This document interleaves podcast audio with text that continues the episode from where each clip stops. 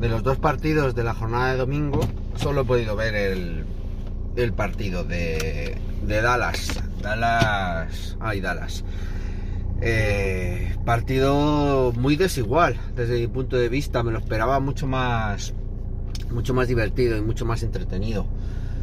Una situación complicada ¿eh? para Dallas que, que fue superada por el ataque de, de Green Bay en todo momento, desde el principio, con, con muy poca capacidad de meterle presión a, Jordan Love, que hizo un partidazo, poniéndose por delante fácilmente con dos, con dos drives bastante buenos y simplemente pues esa zona es demasiado blanda si, si el pass de Dallas no funciona. Luego dos pick six de para mí un planteamiento ofensivo yo creo que equivocado, que, que luego corrigió y, y, funcionó algo mejor en la segunda mitad. Y esos 24 puntos al principio de la primera mitad parecían una losa.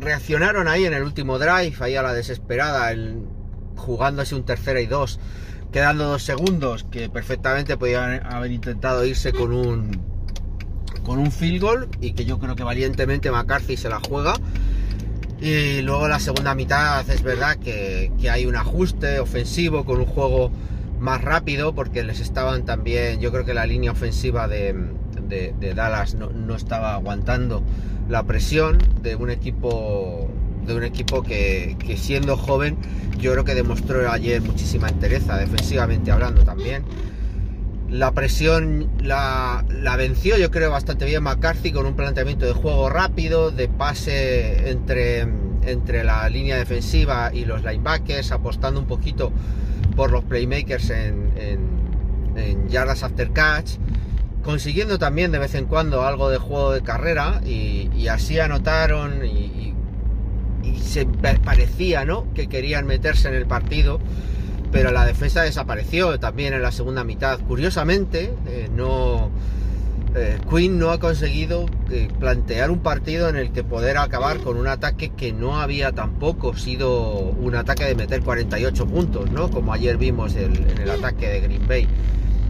Muchísimos problemas en la segunda mitad todavía para llegar a, a, a Jordan Love, con, con el añadido de que empezaron a correrle bien Aaron Jones haciéndole jugadas de 9, 10 yardas eh, con, con, carreras zonales por el centro, incluyendo algún touchdown, que, que prácticamente todos los touchdowns luego los, los, fue anotando Aaron Jones. Yo no sé lo, lo, lo, que hizo ayer, sí que yo creo que casi todos los primeros 4 o 5 touchdowns son de él.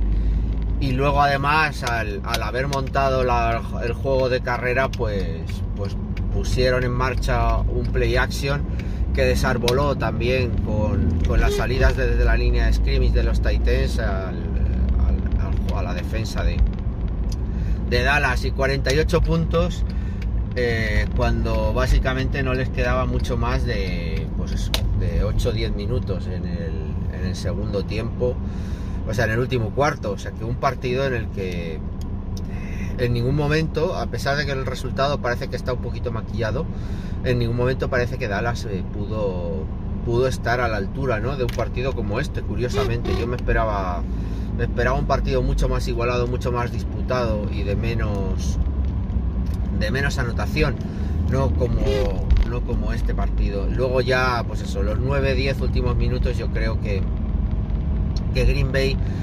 Eh, es mucho más permisiva, más, más controladora, más dejando, más cediendo yardas por, por tiempo, ¿no? Para que Dallas al final, pues como os he dicho, un poquito a la desesperada, con pases más largos, intentando construir desde la, desde la heroica, pues intentara llegar hasta un final en el que incluso lanzó un Hail Mary, ¿no? En, los últimos, en el último pase, a pesar de que eran, pues eso, 16, ¿no? 16 puntos creo lo que finalmente tenía de déficit.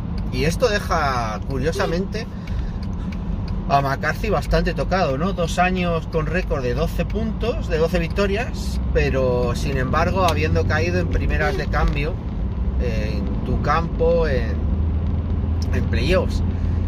Y, y, aquí estará la incógnita, ¿no? Para mí de este fin de semana, o al menos una de ellas, si el lunes no vemos cambio de entrenador, si no vemos una apuesta por, por un nuevo entrenador, ¿no?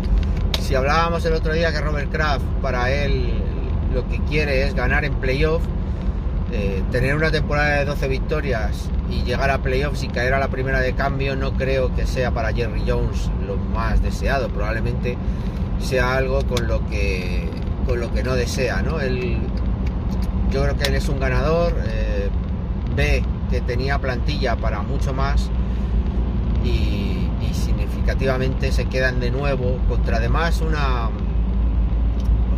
un, equipo que, no había eh, había venido yo creo que muy por debajo del radar porque yo creo que había mejorado muchísimo los últimos 5 o 6 partidos y nadie lo tenía yo creo que en cuenta, pero era, era un gran equipo desde mi punto de vista.